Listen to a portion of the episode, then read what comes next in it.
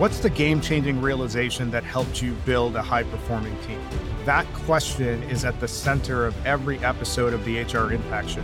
Every HR professional wants to build a team that has empowered managers, engaged employees, and an organization that's striving to become elite.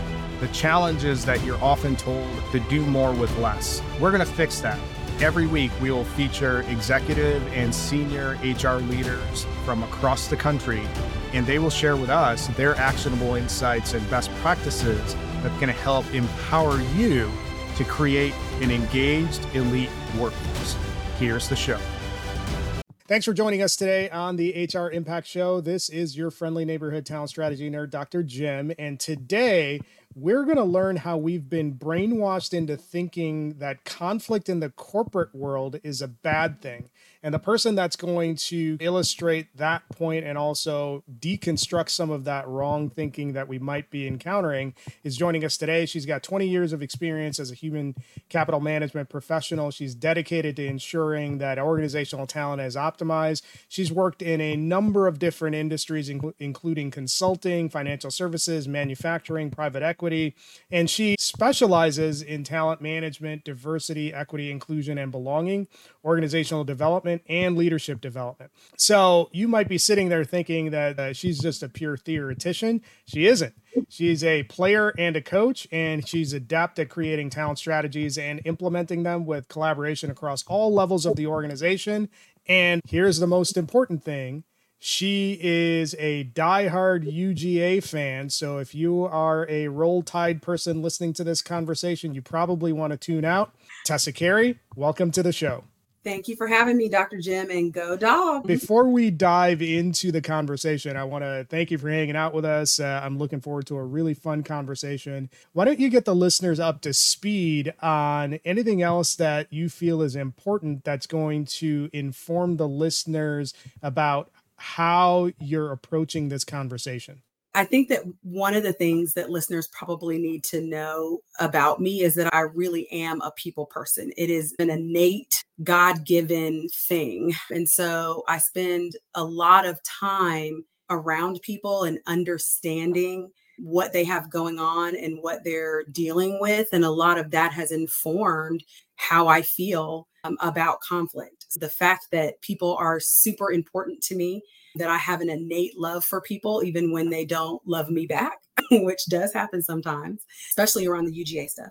And that informs how I manage and how I help teams manage conflict. Why don't you share with us a little bit about how you developed that affinity for people, the ability to give grace even when there's conflict in, in place? What are the roots of that? I think a lot of the roots of it are just my upbringing. My and I really do believe that I got it honestly because my dad is exactly the same way. He is probably one of the most friendly people you've ever met in your life. He doesn't meet a stranger. He can talk to just about anyone and he can make anyone comfortable. And he's able to raise concerns with people without it being a bad experience. Over the years just in the way that he managed me and some of the things i had going on and even as i got older and got into the workplace i would share some of the things that were happening and he just had really great advice about how to manage that stuff and how to disagree with somebody and i know people say this all the time but how to disagree with somebody without being disagreeable really appreciate that context. Let's dive into the main part of the conversation. For those who are new to the show, the goal of these conversations is to bring on senior leaders in HR, senior leaders in people leadership, and have them share with us the game changing realizations that they had that really helped them supercharge their ability to build high performing teams. Just share with us a little bit about what the game changing realization that you had that really helped you build high performing teams the game changing realization that I had, and I had it probably as a child, again, just because of my upbringing, is that conflict is not a bad thing. And people who manage conflict in a way where you can get to the best idea, you treat it as an opportunity to learn and you actually welcome it because you want to get to the best result. Those are the people that make the best teammates and those are the people that have the best relationships. You can even liken work relationships to external relationships. Those family units right who can manage conflict and do it in a productive way and who don't feel like conflict is bad it's just something that happens. Those families have great relationships. Those romantic relationships stay together for long periods of time but in those relationships, either romantic or platonic, that do not manage conflict and manage in an effective way, those relationships don't last. And it's the same with a team. You cannot be high performing if you can't manage conflict because there's eight people on a team. They all come from different backgrounds, they all have different experiences. There are going to be times when those folks disagree, and they should be able to have those conversations and still be a great team those are all really solid observations. The whole point about effective teams need to be able to manage conflict. It takes a lot of work to get to the point where you're successfully doing that. What are the foundational things that need to be done to set yourself up either as a leader or as an individual to be able to navigate conflict effectively? There's two very important things. The first is mindset. You have to understand where people's mindset is around conflict because if they've only had an experience where conflict has always been negative and it never led to the best idea and it never um, produced anything good, it's going to be hard for you to get people to go there. So if their mindset is not in the right place, it's going to be very difficult. And so you have to do some work around that. And a lot of it is understanding that their mindset is in that place and then working them through examples of where conflict can be a good thing. Maybe ask them some questions about the conflicts they had and point out some of the good things that happened in those conflicts, either at work or in a relationship. And so mindset is really where you have to start. The second thing that's really important is the whole trust factor. You can't manage conflict effectively if you don't really trust the other person or the folks on your team. And so you really have to understand whether there is trust there or not. And some of the ways that you can quickly figure out if a team trusts each other or not is if you see them doing things like double checking each other's work or CCing everybody and their mom on an email, keeping their receipts, right? Or you notice that they're withholding information from each other, or you can tell that they're not being honest about what they really think those are the kinds of things that let you know that there is no trust there and you have to start to work on that trust in those things first Otherwise, conflict will happen, but it will not be managed in a productive manner. When you're dealing with those sort of environments where you are trying to work on mindsets, trying to build trust, what are the things that leaders need to be doing on a regular basis to create that environment where people are oriented the right way from a mindset perspective and trust perspective? One of the things I've seen work really well is for the leader to invite people to challenge, to say, hey, this is a state, especially to invite them to challenge them as the leader. Most of the time, a team is going to emulate what their leader does. And if a team sees that the leader is open to being challenged, that the leader is open to someone disagreeing with them, and there's no consequences, and that interaction goes well, and they also get to a great outcome, I think that's one of the fundamental things that leaders can do they can invite to challenge themselves and they can invite the team to challenge each other and just say we are going to be respectful when we do this, but it's okay if you disagree. Tell us why you disagree, and then let's have a conversation about it. It doesn't have to be a fight. People's faces don't have to be red. Nobody has to get upset. I think that's one of the fundamental things that I have seen work very well to help people build that trust that it's okay if you disagree. That makes a lot of sense. The devil's always in the details. When a leader is creating that environment where they're open to being challenged, there's also this component where in the back of their mind, they have to be able to establish what the line is. How do you set up the ground rules for that sort of behavior without it going too far over into the other direction where that becomes openly toxic? It's important for teams to really set up those kinds of boundaries in the beginning right? If you're in a workplace, there's a certain professional decorum that you need to have. We're not going to cuss each other out. We're not going to yell. We're not going to scream. The fundamental kind of ways that research will tell you to set up a team is at the beginning you set up what your team norms are going to be every team that i've ever led whether the team was already formulated or i built the team we always set up standards of how we're going to communicate with, with each other and how we are going to interact with each other and how we're going to manage conflict so that we know ahead of time when it arises what we need to do. A lot of that stuff has to be set up ahead of time. And a lot of leaders will skip that. They'll just go right into leading the team and we have work to do versus really coming back and forming the team and making sure that there's some standards um, that the team is going to work under. And one of those is how you communicate. So we are not going to be toxic with each other. When you communicate with me, even if you have an issue with something that I've said or done, you can do that respectfully. And I promise, whether you do it respectfully or not, that I will always be respectful to you. Even if one of my team members gets out of pocket, I'm always going to be respectful because I want to show my team what that looks like. And then I will talk to the team member, you know, later at another time and say, hey, I feel like you crossed the line a little bit, and this is why and let's talk about what we can do differently the next time. Wow, it's been a great conversation so far. Make sure you join the HR Impact community where we gather a community of HR leaders just like you. This is a space where top people leaders share actionable insights and practical playbooks. Sign up today as a member for the community, get updates on the latest HR resources and exclusive event invites. You can join the community at www.engagerocket.co slash HR impact. And now, back to the show.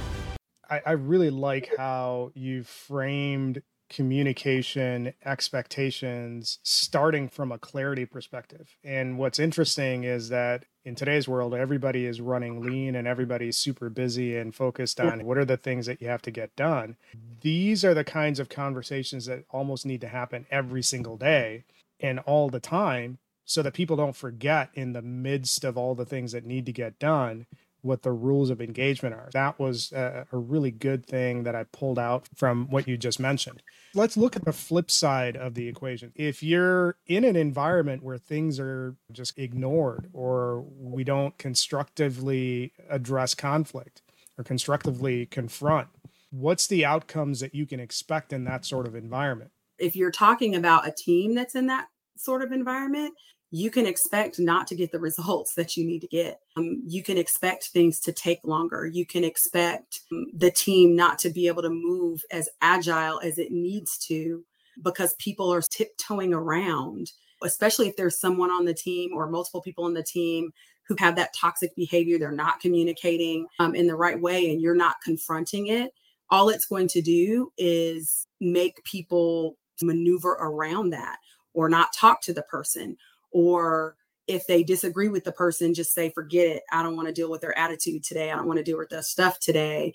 And so we'll just do it the way they want to do it because i'm just going to go to work today and then go home to my family. So when you don't manage these kinds of things um, just like in a family when you don't manage these kinds of things it bubbles up um, and you're going to see the results in a lot of different ways but with a team you'll definitely see productivity go into the dirt. So you just hinted at one of the warning signs uh, of a potential negative situation existing, and that's productivity goes down. If you're a leader, you, you generally have your team reporting underneath you, and you might have a couple of layers of people that are in between you and the individual contributors. What are the things that leaders need to be constantly looking for that are warning signs that might indicate a communication problem, a, a, failure to confront, a failure to manage conflict. What are the things that leaders should be watching out for that are leading indicators of this sort of dynamic happening within their environment? One of the easiest ones is you get CC'd on everything. There is an issue. Somebody or multiple people are protecting themselves. There's something going on there. If you need to be CC'd, that's different. But I've been on a team before where they CC'd me on everything. And I was like, guys, okay, let's, what's going on? Why are you CCing me on this? Do I really need to know this? And when I dug into it, it was because there was an issue. There was some conflict happening in the background and it wasn't being managed, um, partly because I didn't know, but they weren't able to manage it. And so it started to come out in that kind of way. Another thing that you can be looking for is changes in the way your team responds to things. If there is some sort of conflict going on, and if a team member doesn't respond the way they would normally respond to something, that's probably an indicator that something is going on. And it could it could be something else. It could be something that's happening at home, but it's always good to ask the question because it could be some sort of conflict or something that's happening um, at work. When you see those subtle, hey, that, that was a little sharp, the way that they responded to that. A lot of leaders will overlook those kinds of things, but being a people leader is it's like a constant sort of looking around for signs about what's going on with your team. And so as those things change, you need to pay attention to them. I really like what you said there about it's one of the responsibilities of a leader is to be constantly looking around and having your eyes open. And that can't be accomplished if you're hiding behind your spreadsheets or your dashboards all the time. You really have yep. to take the time in engaging on a regular basis with everybody on the team. That's where a lot of busy leaders or busy organizations go sideways is that you try to manage by numbers instead of leading and developing your people but yeah. with that personal interaction. So that's a really great conversation so far. And I want to tie this back to what we opened the show with is that the broader world of work has been more or less brainwashed into thinking that conflict in the corporate world is a bad thing. We've had a really strong discussion about why that's sometimes misguided. When we look at advising other people leaders who are listening to this show, what are the key things that people need to be doing to build that kind of culture and build that kind of habit? I would say one of the first things that needs to happen is you really need to understand your team. You need to know who your team is. You need to have one on ones with your team and you need to do it regularly. I spend the majority of my time on my team. And I have one on ones with each of them once a week. And a lot of people think that's really excessive. What has happened is that I, I know my team really well and I can spot when something is not right. And so I think it's really important that you spend as much time as you can getting to know your team um, as you have those one-on-ones you're going to talk about work and you're going to talk about projects but it's important to know who your team is and to observe um, how they're interacting with others and in, in, in other meetings. The second thing I would say, and we talked about it a little bit, is that you have to invite people to challenge and you have to show them that when they do, it's not a bad thing. Um, you can't get upset, even if you disagree with them. You can't get upset when somebody challenges or somebody asks a question or they disagree. Uh, the people on your team have experiences, right? They've worked other places, they've done other things. You hope that they're very smart right? Because you hired them. And so you need to trust that they've got a point of view. And as a leader, it's important that you hear what that is. So again, everybody can get to the best outcome. The, the third thing I would say is that you really, you just have to pay attention. And I know that's really hard um, because a lot of times my days are back to back and it's hard to pay attention. And right now, our offices are under construction. So we are not in the office, we're virtual we will go back three days a week. But managing this kind of stuff in a hybrid environment is hard too. So when you're just not with your team all the time, you have to pay attention to how they're communicating and, and how they're showing up on camera if they're on camera. Those things are important and they, they may seem like nothing, um, but they'll help you sniff out issues if you just observe and pay attention. And the last thing I would say is just don't practice the Abilene paradox. I know a lot of people have heard of that. And really, the Abilene paradox is that tendency um, of people to just go along with what they think the group wants to do, even if they themselves don't want to do it. Um, and they end up taking a lot of trips to Abilene that they didn't want to take. And they may find that others really didn't want to take the trip either, but because they didn't say anything, they all went to Abilene for no good reason. And while taking a trip to Abilene with your friends, it's probably pretty low risk. This behavior in a business, it can be detrimental and dangerous because all healthy workplaces depend on individual skills. They depend on insights and opinions of a lot of people. And so when those voices are silenced, it's difficult to get to, to the best outcome. So don't practice it. It's not a best practice. So I hadn't heard about the Abilene paradox, but it sounds like taking a bridge to nowhere. If people want to con- continue the conversation and pick your brain on any number of, of best practices from a people leadership perspective, where can they get a hold of you? They can get a hold of me on LinkedIn just search for Tessa Carey. I don't think there's many of us. You can search Tessa Carey graphic packaging and you should be able to get me. Thanks for hanging out with us, Tessa. And as usual, you laid out a lot of great insights into this conversation. I think when I reflect back on the discussion that we had, if I'm building a model for what best practices look like coming out of this conversation, I've boiled it down into sort of four steps. One is set the ground rules early. Two, as a leader, you need to invite challenges on a regular basis. Three, as a leader, you need to commit to the best idea winning in order for this to work effectively. And then four, you need to model what good looks like at all times. So I think those are broadly applicable lessons for any leader that's looking to build a high performing team. And I appreciate you hanging out with us and spelling that out for me and the listeners. For those of you who have heard, listened to this episode, appreciate you hanging out. Leave us a review, tell us how we're doing, and then tune in next time for another great conversation where we will spotlight a senior leader sharing with us the game changing realizations that they uncovered, which helped them build a high performing team. Thanks for listening to this episode of the HR Impact Show. We hope you liked the conversation. Don't forget to continue supporting us by joining the HR Impact community. You can find the community at www.engagerocket.co slash HR Impact.